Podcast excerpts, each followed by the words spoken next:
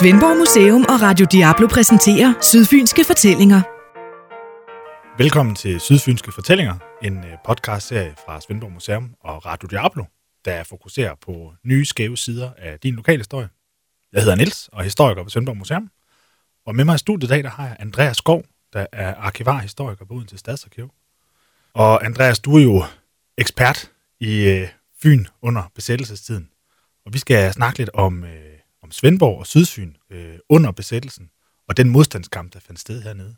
Men allerførst skal vi prøve at se på, hvad var Svendborg for en by under besættelsen? Man, altså, det er måske svært at sætte sig ind i i dag, hvad det var for et liv, man levede efter den 9. april 1940. Altså den usikkerhed, der gjorde sig gældende, og, og de fremtidsudsigter, man bekymrede sig meget om. Hvordan tror du, det har været i, øh, i Svendborg her i, i foråret 1940? Jeg tror, det har været meget ligesom i resten af landet, og især i, øh, i de øvrige større byer. Altså enormt stor usikkerhed over, hvad, hvad, hvad bringer fremtiden. Øh, på det her tidspunkt, og især hvis vi tager fra 9. april og nogle uger frem, der ser det ud som om, at øh, det her det kommer til at vare rigtig lang tid. Nogle uger efter, så, så invaderer tyskerne jo øh, Benelux-landene og Frankrig. Og øh, det ser jo ud som om, at øh, den her situation med et øh, nazistisk overherredømme, det kommer til at vare i rigtig, rigtig mange år. Øh, og Svendborg er jo, øh, det er jo næst, øh, Fyns næststørste industricenter, øh, altså efter Odense selvfølgelig. Øh, og det er jo en by, der er præget af havnen og den industri, der er skibsbyggeri. Øh, Altså Danmark er jo et, øh, de større byer er jo et industrisamfund på det her tidspunkt. Så det er klart, at, øh, at det har stor betydning. Øh, men det betyder jo også for Svendborg, at, at øh, vi kommer til at, eller folk i Svendborg kommer til at mangle øh, forsyninger. Altså der er, der er nogle råvarer, som lige pludselig ikke kommer længere. Øh, og vi kender det jo alle, når vi ser Matador og så videre der, at, øh, at øh, man mangler ting.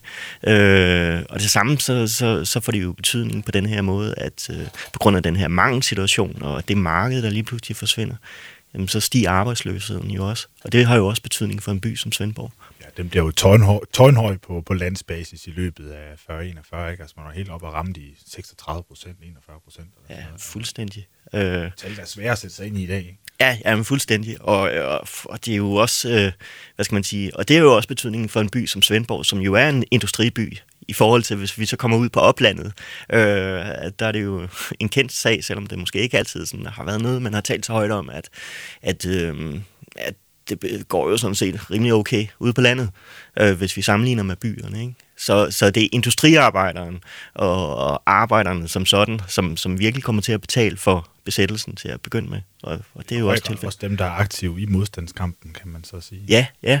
Altså, der er jo rigtig mange øh, arbejdere, øh, som, som, som går ind i, i modstandskampen. Svendborg er jo også en lidt øh, præget af, sådan, hvad skal man sige, den intellektuelle i, øh, øh, gruppe, idealisterne. Øh, hvis vi kommer lidt længere væk, så har man en kendte skårgruppe, altså lærerne. Og, øh, så, så sådan, når jeg har beskæftiget mig med, med modstandskampen, jamen så, så er der jo sådan typisk to grupper.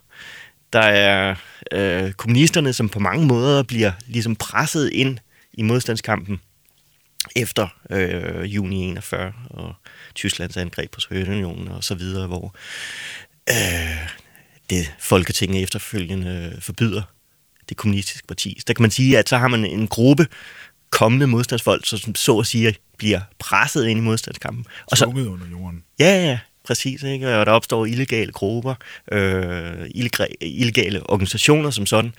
Og så kan man sige, så har man den anden gruppe, som øh, er jo en form for øh, sådan et, et øh, eksistentielt valg, øh, idealisterne, øh, som simpelthen går ind i, i modstandskampen, fordi at det må de bare, de må bekæmpe øh, nazismen som sådan.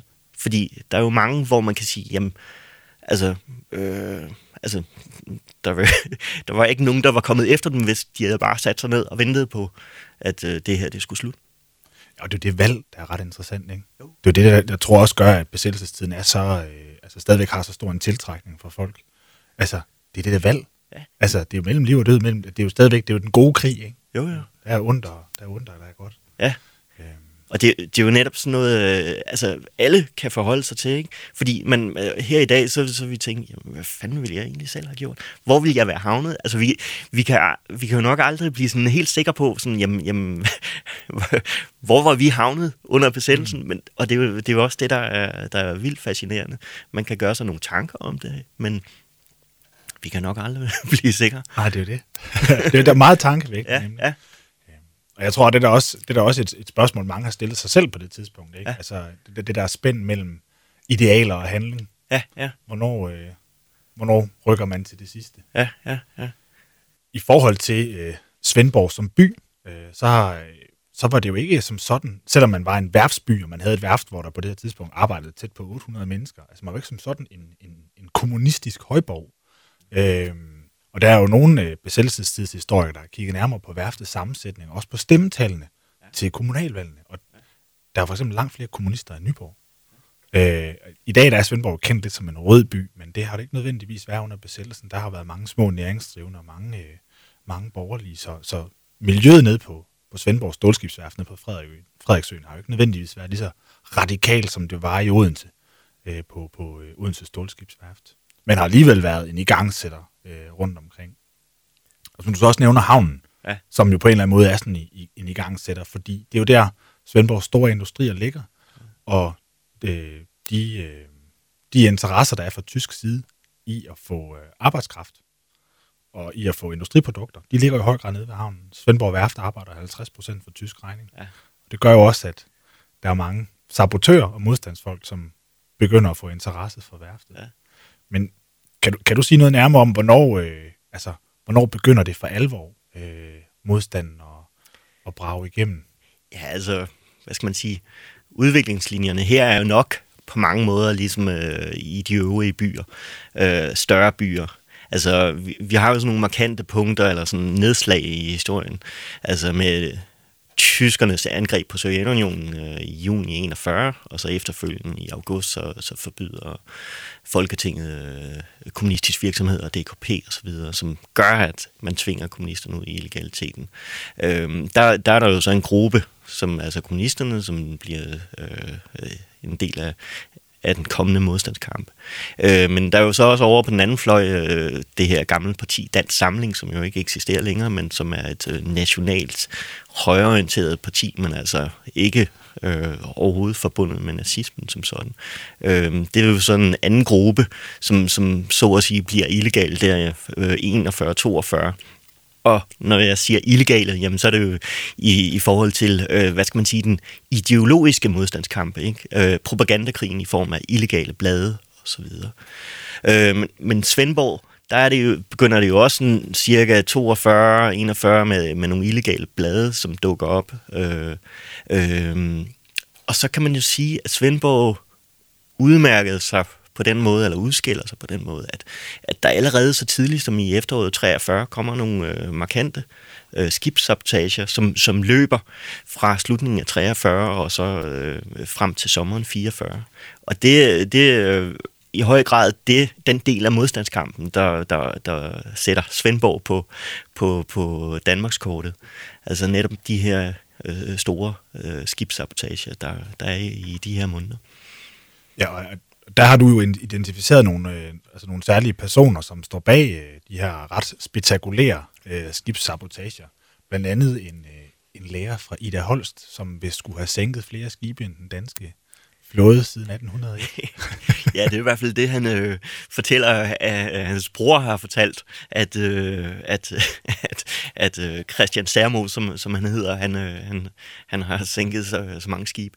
Øh, men han er, øh, Christian Stermos, han er jo en, øh, en markant figur i den svendborgensiske modstandskamp i perioden øh, 43-44. Øh, netop fordi han er en del af den her øh, gruppe, som, som laver de her store sabotager. Øh, og jeg tror, det er Stermos selv, der skriver, at de måske er omkring 12 personer, øh, som, som, som er øh, øh, øh omkring den her sabotagegruppe. Øh, og, øh, og Stærmose, han, han bliver jo også en del af, af Svendborgs første byledelse. Øh, i øh, begyndelsen af 44, så kommer der jo sådan en overordnet styring på modstandskampen på, på landsbasis, og det gør, at Svendborg også kommer ind i, i, øh, i den her sammenhæng. Og der bliver Stærmose altså en, en del af byledelsen, hvilket jo gør, at han egentlig ikke må deltage i den her aktive sabotage, men det gør han så alligevel. Øh, øh, fordi han kan jo bare ikke lade være. Eller, nej, nej. Øh, den her modstandsgruppe får jo sådan en, øh, en sådan lidt øh, tragisk skæbne på den måde, at øh, i sommeren 44, så, øh, så øh, bliver den oprullet af Gestapo. Øh, og Stærmose bliver arresteret og ryger først til Frøslevlejren og senere til Nøgengamme og så nogle udelejre omkring den, øh, den hollandske grænse. Øh, hvilket han blandt andet har skrevet om i et meget, meget langt øh, erindringsmanuskript. Meget, meget øh, gribende på mange måder. Det er jo et øh, trygt i fynske overbøger, men øh, kan også findes øh, på arkivet i, øh, i Svendborg, så vidt jeg husker. Øhm, og øhm, øhm, der fortæller han jo altså så at sige om øh, hele, hele, hele, hele turen fra modstandskampen og de, øh, den pris, den har for ham.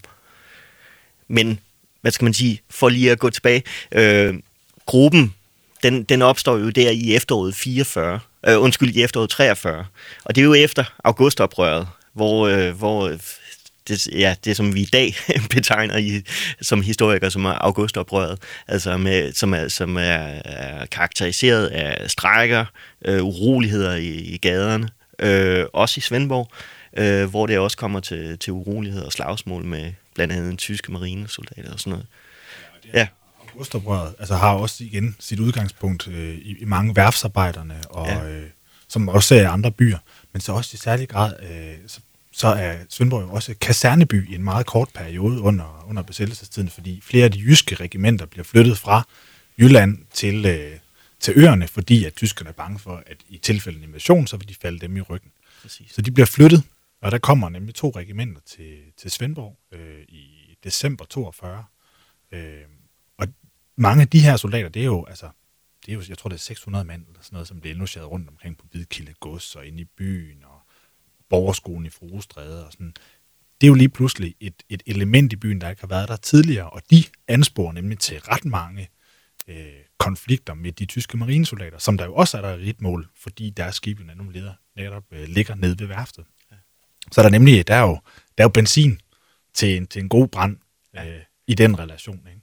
Kommer også til skudsalver på, på torvet, og øh, det er jo noget med, at man møder op nede foran deres øh, både beværtninger og hoteller, og beder dem om at komme udenfor, ikke? fordi så kan man jo få en god slåskamp i gang. Og sådan noget. Så det er jo altså, det er lidt sådan nogle, øh, nogle, nogle scener, hvor man virkelig kan fornemme, at der er, der er konflikten for alvor også kommet til den ellers sådan lidt stille by ved sundet. Ja. Der i, i, i augustoprøret 43 og det, ja, som, øh, som, som du siger, det, det, det går voldsomt for sig. Øhm, men øh, der er selvfølgelig også det her interessante ved det, at, at øh, hvis vi sammenligner Svendborg med nogle af de andre byer, jamen så, så, så øh, og det var jo det, du nævnte, at kommunisterne står jo ikke så godt her i byen, som, som, som for eksempel i Odense. Og det har jo selvfølgelig den, øh, den øh, eller øh, der er, jo, der er jo den her forskel, at i Odense, der mister den socialdemokratiske øh, byled, eller ja, socialdemokraterne i byen, byen øh, også øh, den socialdemokratiske fagbevægelse, de mister jo ligesom grebet om de her uroligheder, øh, som, som jo klart er styret af kommunisterne i Odense. Men, men i, øh, i Svendborg, der, øh, der bevarer myndighederne, på trods af de her uroligheder, de bevarer ligesom kontrollen med byen. Øh, og det kan jo blandt andet, eller nok i høj grad, øh, forklares med, at, at her har man altså styr på arbejderbevægelsen, og kommunisterne ikke står så godt. Lige præcis, og kommunisterne forsøger jo at kapre, kan man sige, værftet og øh, augustoprøret på den måde, øh, altså skabe en, en, en konflikt tilsvarende den, man ser i Odense. Men, ja. men det lykkedes ikke, og man, man er også nødt til faktisk at tvinge nogle mindre næringsdrivende til at lukke deres butikker og for alvor have en, en rigtig strække. Ja. Fordi folk ikke bare gør det på, øh, på egen hånd. Øh, men, men man forsøger, altså scenerne minder jo lidt om dem, der er i Odense de her dage, hvor der, det er jo specielt et, et skib på Odense Stålskibsværft, hvor der skal tyske vagter på, og det vil værftsarbejderne ikke have, så vidt jeg husker. Der er et eller andet der. Præcis, ja. Og man forsøger, man har lidt en lignende situation i, i Svendborg, fordi der nemlig også har været en, øh, en sabotage på et, øh, et skib i havnen, som skal repareres på værftet. Og der er der nogle af de her værfsarbejdere, som forsøger at lave en tilsvarende afpresningssituation. Øh, men det lykkes så ikke helt i samme grad, og derfor er Augustoprøret i Svendborg, det ligger jo også meget, altså det ligger relativt sent i forløbet i forhold til resten af Danmark, men er altså til gengæld også ret langtrukket. Ja. Da man endelig kommer der til, ja. altså, så slår det så også igennem. Ja. Øhm, det er jo, altså, det er jo tankevækkende. Også, at der bliver jo også klippet, øh, klippet håret af, af tyskerpiger ja, i gaderne ja. i, de her, i de her dage. Og det, det er jo sådan meget karakteristisk ved augustoprøret. Altså, øh, augustoprøret og befrielsen, jamen det er, jo, det er jo virkelig der, hvor man så også går til angreb på øh, øh, den side, eller de, de mennesker, som, som på en eller anden måde har haft tilknytning til, til tyskerne. Øh, øh, og i Odense, der, der, der i den første periode, der er soldaterne på kasernen, de er jo så også involveret i slagsmålene, men der får man jo så lukket den inden øh, efter et stykke tid, sådan så at man isolerer uroligheden til almindelige unge, øh, som, som, som så haver byen på den måde. Ja, og det, det er nemlig, og det er jo almindelige unge. Der er også folk, der ligesom ser lejligheden til at få lidt, lidt gang i gaden. Øh, ja.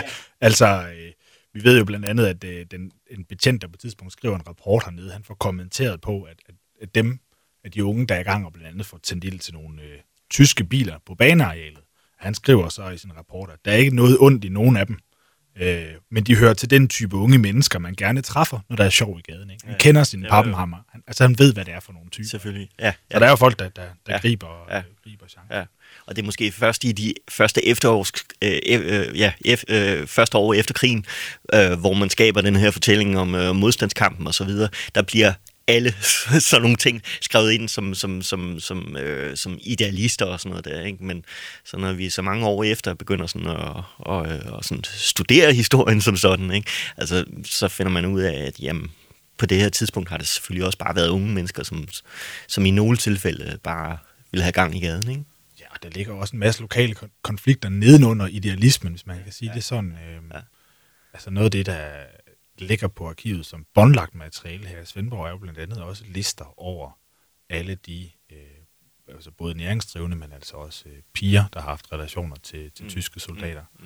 Mm. Øh, og de, de ligger der med navnsnævnelse, og der blev delt lister ud i Svendborg, altså under besættelsen med, ja. altså hvilke piger det var, og hvilken relation havde de ikke også. Fordi der har jo været en, Altså. Jamen, der kommer man jo all in også ja. i, uh, i de illegale blade. Altså, der er det jo ikke noget med at bare indikere, at hende der, der øh, måske har været kæreste med en tysker. Altså, det er simpelthen med navn, og hvor hun bor, og måske også, øh, hvis hun har arbejdet, hvor, hvor hendes arbejdsplads er. Altså, det er jo, det, er, det er jo det er sådan lidt utroligt, når man sidder og læser de her illegale blade på den her måde. Altså, hvor, hvor, hvor hårdt det er. Altså. Ja, det, og det er det igen. Altså, så mange år senere, som vi jo er nu. Ikke? Altså, det kan være svært at sætte sig ind i, al, i alle de følelser, og det had, der har jo været opsparet ja, ja. i den her periode. Ikke? Og som også finder sit, sit udslag i sådan nogle fredelige svendborgensiske ja, gader. Ja, der. Ja, der er jo billeder af, hvordan folk de bliver, det er jo så i befrielsen, hvordan de bliver sat op på, altså i åbne lastvogne, kørt igennem byen, ikke? og man ser ja. på dem, og man peger af dem, og skammer, udskammer dem på den ja. måde. Ikke? Og for mange mennesker, der står der og, og peger af dem og, øh, og råber og i nogle tilfælde spytter efter dem, jamen der er jo rigtig mange af de mennesker, jamen, der står nede og deltager i det her, jamen, jamen de har dømt de her mennesker, der står oppe på, på lastbilerne, uden egentlig at vide. Øh, altså, øh, nogle gange kan de selvfølgelig godt vide, hvem personen har været, men, øh, men der, er jo, der er jo flere eksempler på, på, på folk, som... Det er også det, det, det, det interessante ved sådan nogle små eller mindre købsteder, som, som Svendborg jo er. Altså, der, folk de kender jo hinanden, og vi ved, at nede i Kattesundet, Kattesundet 5, mm. der lå øh, Bager Nielsen. Og han hed jo mange år bagefter, så hed han jo bare nazibæren. Mm. Fordi man vidste jo godt, hvor hans sympatier de lå henne øh, ja. under, under krigen. Øh, og det hang jo ved. Ja. Øh, så på den måde, så har folk jo også været, øh, været altså, brændemærket i årene derefter. Ja, ja. Og hans butik blev blandt andet også raseret.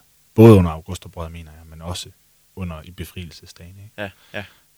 Svendborgs forbindelse til Odense. Nu har du set, at der har været en, øh, en byledelse ja. i, øh, i Svendborg og en byledelse i Odense. Hvordan har relationen været mellem, øh, mellem de to? Ja, altså, hvis, øh, hvis vi hører fat i øh, øh, Stærmose og de her sabotager, der er i efteråret 43, der, der kan man jo sige, at modstandskampen, den, den, den begynder at blive en, en, øh, en går over og bliver en modstandsbevægelse. Øh, det er sådan, at efter augustoprøret, så går man i, i gang på landsplan og så at sige få opbygget en, en øh, overordnet ledelse. Og på Fyn, så bliver der jo så i løbet af begyndelsen af 44 skabt en egentlig Fyns ledelse, øh, som strukturerer modstandskampen. Og den vigtigste del af modstandskampen øh, for Fynsledelsen, det er at få opbygget den her øh, øh, militær organisation. Altså ikke den løbende sabotage, men at få opbygget en egentlig øh, illegal hær, som kan støtte de allierede i tilfælde af, at de allierede kommer til landet. Og der bliver oprettet nogle forskellige afsnit, og der opstår også afsnit Svendborg. Øh, og som alle andre steder på Fyn, der, øh, der modstandshærens vækst, den er allerstørst i de sidste måneder. Det kan, kan der være en rigtig lang diskussion om, hvorfor det er sådan, men, men sådan er det også i Svendborg. Øh, og ved befrielsen, så består den her modstandsher af omkring 900 personer. Øh, stort set kun mænd, fordi modstandshæren var mænd, øh, i, altså dem, der bare våben som sådan.